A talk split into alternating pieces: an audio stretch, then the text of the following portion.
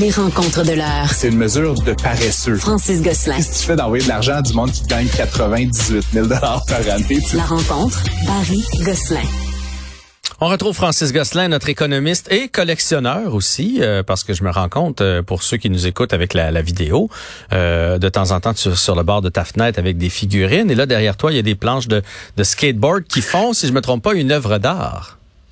Yes, c'est une œuvre de Jean-Michel Basquiat et euh, je, je été une des premières. Euh, tu sais, à l'époque où j'étais plus jeune, c'était c'est une reproduction évidemment, mais j'ai acheté ça dans un voyage à New York à un moment donné, au Hmm. Museum of Modern Art. C'est, euh, je crois que c'est Monster le nom de l'œuvre de Jean-Michel Basquiat sur des skateboards. C'est quand même le fun. Ouais, c'est très beau. Tu es un homme euh, raffiné. Euh, on va peut-être se promener en skateboard d'ailleurs, Francis, parce que là, le ministre Fitzgibbon qui dit que finalement, ça va être 75% moins de voitures sur nos routes. C'est quand même pas mal. Oui, effectivement, mais bon, faut prendre ça quand même avec euh, des pincettes. Puis moi, ce que j'ai surtout retenu, euh, Jean-François, c'est que euh, ben, ce qui avait été énoncé initialement, qu'il fallait, il fallait la moitié moins de véhicules sur les routes du Québec par le ministre Fitzgibbon, ça avait beaucoup fait réagir.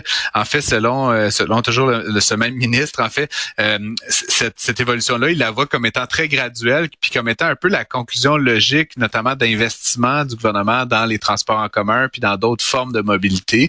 Donc pour lui, c'est pas une question de mettre en place là, des mesures coercitives pour dire vous n'aurez plus de voiture là, ou sais, quoi que ce soit, mais bien le simple fait que naturellement, on va avoir moins besoin de véhicules individuels. Euh, Monsieur Fitzgibbon a notamment pointé, puis ça, j'ai trouvé ça très intéressant quand même. Ça n'avait pas été abordé initialement, mais tu l'as sûrement observé, Jean-François, les jeunes aujourd'hui sont un petit peu moins friands d'automobiles individuelles, puis juste le simple fait que l'âge d'obtention du permis euh, a été décalé quand même assez de manière assez linéaire depuis euh, quelques décennies. Fut une époque, là, moi, je me rappelle quand j'étais jeune, là, dans les années 80, là, 90, là, on obtenait son permis le jour de ses 16 Ben ans. ouais. Ben, c'est moins la norme aujourd'hui. Euh, les jeunes euh, ont moins, ont moins, Ils ont moins cette urgence-là. Ouais. Ça peut être à Exact. 17, ça peut être à 18. Ça les stresse plus maintenant. Exactement. Puis aussi parce que faut se le dire, là, dans les années 80-90, il y avait aussi moins de manières de se déplacer. Bon, les transports en commun, ça n'a pas tellement progressé, mais ça reste qu'aujourd'hui, il y a quand même une ligne de métro qui se rend à Laval. Euh, il y a le REM. Bon, là, ça, c'est tout récent. Mais tu sais, euh, tu le sais, là, j'étais un grand adepte, moi, de la trottinette électrique. C'est des trucs qui n'existaient pas euh, il y a cinq ans. Tu sais, puis aujourd'hui, c'est quand même des alternatives. Je te dis, moi, moi personnellement, Jean-François, j'ai fait mon petit bilan récemment. J'ai fait 400 kilomètres avec ma trottinette cet été. Quand même. Euh, c'est 400 que j'aurais probablement fait en voiture autrement. Euh, fait que tu sais, veux, veux pas, ben si tu es dans une maison, tu as peut-être besoin d'un véhicule de moins. Il y a aussi des solutions comme Communauto, bon, qui restent un peu marginales là, dans l'ensemble du parc automobile, mais s'il y avait un peu plus de concurrence, s'il y avait plus d'offres, s'il y avait plus de variété là-dedans, euh, ben éventuellement, on pourrait imaginer que les gens soient plus dans une logique d'accéder à un véhicule que de posséder un véhicule, ce qui voudrait dire que tu as moins, moins besoin de voitures au total si la même voiture elle peut être utilisée par 2, 3, 4, 5, 10, 20 familles ou 20 personnes, comme c'est le cas des communautés. Donc, Ouais. c'est un petit peu intéressant. En tout cas, j'ai trouvé que du point de vue vraiment économique, ça précisait un peu la pensée. Initialement, je sais qu'on avait beaucoup réagi là, assez négativement à cette, euh, cette annonce-là de M. Fitzgibbon, mais avec un petit peu plus de données là, qui précisent sa pensée, je trouvais que c'était pas c'était pas con, en tout cas. On va se le dire comme ça.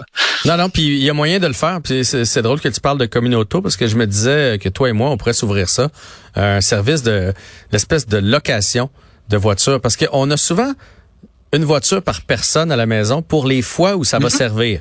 Tu sais, on veut pas être pris un matin. Euh, ta femme en a besoin, toi t'en as besoin, puis là t'en as juste une dans le cours. Mais s'il y avait un système qui permettait, tu sais que mardi tu vas avoir besoin de deux autos, quelqu'un t'enlève une chez nous, chez vous pour la ouais. journée, le reste du temps t'en as pas de besoin, ça serait, ça serait drôlement pratique. Puis je pense qu'il y a bien des gens euh, qui, qui osent pas, soit s'acheter une voiture électrique en se disant ouais mais la fois où je vais dans le bois, la fois où je vais au chalet, tu sais, mais si on pouvait en louer pour ces ces 15, 20 journées là par année, ben ça réglerait euh, une bonne partie des problèmes. Alors si ça t'intéresse, on investit ensemble. Euh, écoute, on investit ensemble quand tu veux, puis je pense que dans notre investissement, Jean-François, je vais me permettre euh, d'adopter un petit peu de raffinement. Tu, tu disais que j'étais raffiné tout à l'heure. Moi, un des trucs qui me frustre énormément dans la location automobile, pour en avoir loué en voyage ou à différents moments, tu sais, des camions, comme tu l'évoques là, euh, au besoin, c'est que le processus de location est, est comme en termes d'expérience client je veux pas cibler aucune entreprise particulière, mais c'est toujours une catastrophe. Je comprends pas pourquoi. Tu sais, Communauto, au moins, là, je suis pas grand fan de ça, mais au moins, ils ont résolu une partie. T'arrives, tu mets ta petite carte, tu pars avec le char. Je rêve qu'un jour, Avis, Hertz, U-Haul, toutes ces compagnies-là, t'arrives, tu mets ta petite carte, tu pars avec le véhicule. Il y a toujours de l'attente. Faut toujours remplir 52 papiers. C'est toujours hyper compliqué, ce qui fait que en économie, on appelle ça le coût de transaction, là. le temps que tu gosses puis que tu à prendre et à ramener l'auto rend que le coût total, qui est pas un coût en dollars, mais qui est un coût en temps puis en frustration, est trop grand. Fait que finalement, qu'est-ce que tu fais? Tu t'achètes une auto parce que ça est dans le cours. Quand on a besoin, tu sors, tu mets la clé dedans, tu, tu pars. Euh, donc, éventuellement, si on pouvait, dans notre euh, start-up fictive, euh, raffiner le processus. Mais je suis à la même place que toi. Faudrait que ce soit comme si tu as demandé à ton voisin. Tu sais, dire, hey, euh, prêterais-tu ton auto demain? J'en ai de besoin. Mais j'en aurais plus de besoin du mois. Bang, il donne les clés, tu pars avec. Puis si on veut se raffiner encore plus, on fait comme comme une auto, mais avec des chars un peu plus le fun. Parce que ça, ben ça c'est l'autre affaire. C'est que je veux bien. non, mais je veux bien. Je veux bien dire, mettons, j'ai besoin d'une voiture pour aller à Bécomo, mais je montrerai pas que dans Communauto. Donne-moi quelque chose qui a du bon sens. Prius, ouais, dans une ça. Prius C grise avec un gros logo vert. Euh, non, effectivement. C'est d'ailleurs pour moi qui conduit quand même pas mal sur la grande route, c'est pas toujours un bon indicateur de gens qui conduisent bien. Mais en tout cas, je veux pas casser du sucre sur les gens qui utilisent Communauto, mais mais mettons que j'ai comme un biais défavorable sur les habitudes de conduite de ces gens-là. Fait qu'on s'en reparle. On a un bon start-up entre les mains. Je trouve on est et on est écologique. On va avoir nos subventions. Euh, parlons maintenant des jeux vidéo, l'industrie des jeux vidéo qui atteint 300 milliards de dollars. Je suis vraiment pas, vraiment pas surpris.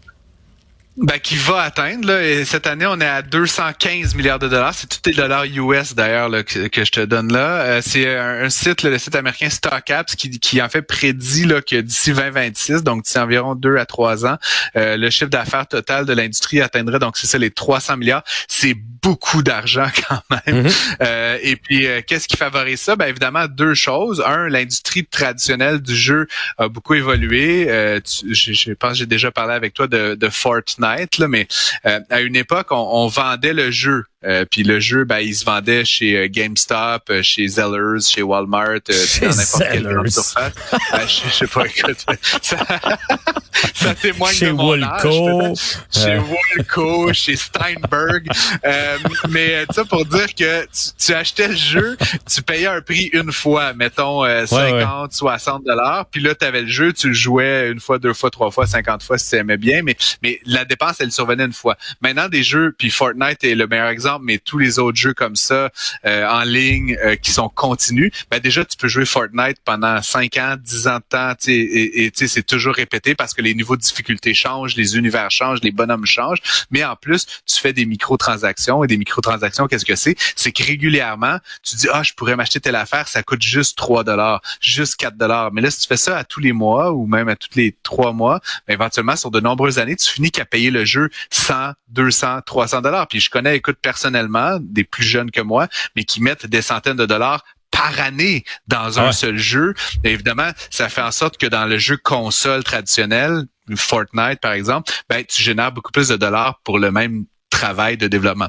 L'autre aspect, Jean-François, qui, qui est radicalement différent maintenant, c'est le jeu mobile, euh, qui répète un petit peu cette, cette, logique-là du, du, que tu fais des microtransactions. Mais il y a quelques années, il n'y avait pas de mobile. Aujourd'hui, c'est la moitié du marché du jeu vidéo sur la planète. Puis je sais que toi-même, tu es un adepte de jeux mobiles, mhm, Jean-François. Mhm. Est-ce que tu dépenses pour des jeux? C'était un peu euh, ma question. Jamais mis une euh. scène. Je dois pas être un bon client parce que généralement, tu peux tout gagner en persévérant aussi. Ça va plus vite si tu les achètes. Oui. Alors moi, je suis de la vieille école. Ouais, non, j'ai jamais euh, transigé, mais je sais que puis c'est leur but premier là, ça paraît, c'est de mettre des bonhommes spéciaux, des arènes spéciales, des costumes spéciaux pour faire en sorte que tu te dis ah je le veux parce que là quand tu te fais battre par quelqu'un qui l'a ce bottom là, t'es en Moses, puis là t'as le goût de t'as le goût de l'acheter puis c'est 2,99, 4,99, on va pas se ruiner avec ça là, mais euh, mais, mais c'est ça, mais en bout de ligne ça fait ça fait beaucoup de sous, mais ça doit faire en sorte aussi parce que moi je joue, mon fils joue ça fait en sorte qu'il y a beaucoup plus de joueurs qu'avant. Parce que, tu sais, avant, quand moi j'étais jeune, mhm. mes parents jouaient pas aux jeux vidéo.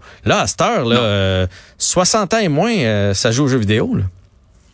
Ah, puis même plus, tu sais, je, je, sur, sur, mobile en particulier, et ce qui est intéressant, les personnes plus âgées et les femmes qui jadis, tu sais, je, je, je, suis très en faveur de l'égalité des sexes, mais ça reste que jadis, le jeu vidéo, c'était une affaire de petits gars, principalement. Aujourd'hui, euh, il y a 50% des joueurs qui sont des femmes, donc c'est quand même une progression. C'est comme l'autre moitié de l'humanité qui était comme un peu exclue, qui maintenant est sur ces mm-hmm. plateformes-là.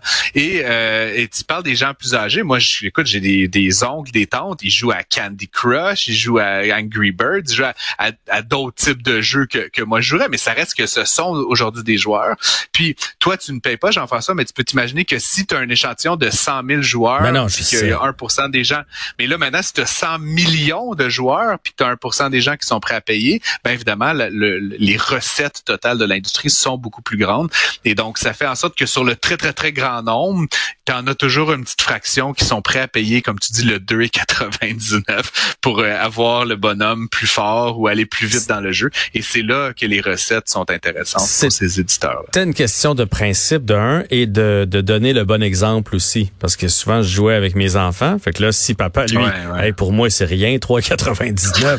papa, là, lui, le bonhomme, ben, eux aussi, ils vont se dire, crime, je vais l'acheter, je vais, je vais mettre mon argent euh, pour acheter les, les bonhommes que je veux. Alors, moi, je leur ai appris, euh, non, non, travaille, passe du temps, puis tu vas l'avoir quand même, ton bonhomme. Bon, c'est pas mieux. C'est pas mieux, ils passent 20 heures par jour sur leur téléphone pour avoir le bonhomme. Mais bon. Est-ce que, tes, est-ce que tes enfants, eux, dépensent dans les jeux maintenant qu'ils gagnent un peu d'argent, peut-être? Euh, non, ben non, pas pour avoir ce genre de bidule-là. Non, il joue. Mettons, mon gars joue à Fortnite, fait que oui, il y a un coût qui vient avec ça, ne serait-ce que l'abonnement pour jouer en ligne et tout ça, mais euh, mensuel, ouais, mais qui est pas obligatoire, ça dit en passant. Mais tu sais, ça c'est une autre affaire. Fortnite, c'est 15 dollars par mois, 180 dollars par année, t'imagines? Puis là, là-dedans, t'as juste un peu de V-Bucks, mais si tu veux en avoir plus, ben là, tu sais, c'est ça, tu sors ta carte de crédit. Puis évidemment, comme tout ça est intégré, c'est même pas sors ta carte de crédit, c'est clique le bouton X sur ta manette. Ah ouais, sur le divan, là, tu sais, c'est pas la, la barrière à la dépense est pas très très importante. Et donc tout ça pour dire, ça fait que l'industrie euh, croît à un rythme effréné malgré euh, toutes les, les péripéties économiques qu'on a vues. Puis tu sais, une dernière chose, Jean-François, qui est très intéressante pour moi, euh, l'industrie du jeu vidéo, que, que, je connais quand même assez bien, c'est une des industries qui est les plus contre-cycliques. Euh, ce que ça veut dire, c'est quand l'économie dans son ensemble va mal, les jeux vidéo généralement vont bien. Pourquoi? Parce que les gens perdent leur job, ils sont à la maison, ils savent pas quoi faire, ils se divertissent davantage. Donc notre dépense, elle a tendance à augmenter quand l'économie ralentit. Donc on est dans une période de resserrement économique, de ralentissement, de stagnation. Ça risque d'être des belles années pour l'industrie des jeux vidéo. Puis comme Montréal est une plateforme internationale dans le domaine, euh, ça augure bien pour notre industrie locale également. Ouais, ça c'est une bonne nouvelle. Puis je te dirais que le, plus gros euh, reality check, euh, je ne l'ai pas en français, le, que, que, que j'avais eu, c'est qu'à Noël, à un moment donné, pas mes enfants, mais dans mes neveux, on m'avait demandé de l'argent euh, pour pouvoir acheter des des objets. Tu sais, qu'est-ce que je pourrais bien donner à Noël, tu sais, dans des échanges de cadeaux, des choses comme ça? Des V-Bucks. Des V-Bucks, j'ai fait. Quoi? Ouais, ouais, c'est parce que je voudrais m'acheter des vêtements, des costumes, des armes sur mon jeu vidéo. Dans Fortnite, oui, c'est ça, exactement. Ben, c'est vraiment la norme, puis je suis sûr qu'il y a plein de familles au Québec dont les, un des cadeaux euh, sous l'arbre de Noël, c'est des, des, des, des, dollars virtuels dans les jeux vidéo de plus en plus. Pas pour s'acheter une casquette puis des souliers à lui, là, à son bonhomme virtuel. à son bonhomme. Ben ça. Bienvenue dans le métavers, Jean-François Barry. Voilà. Francis Gosselin, un grand plaisir encore une fois. Salut. à demain. À demain.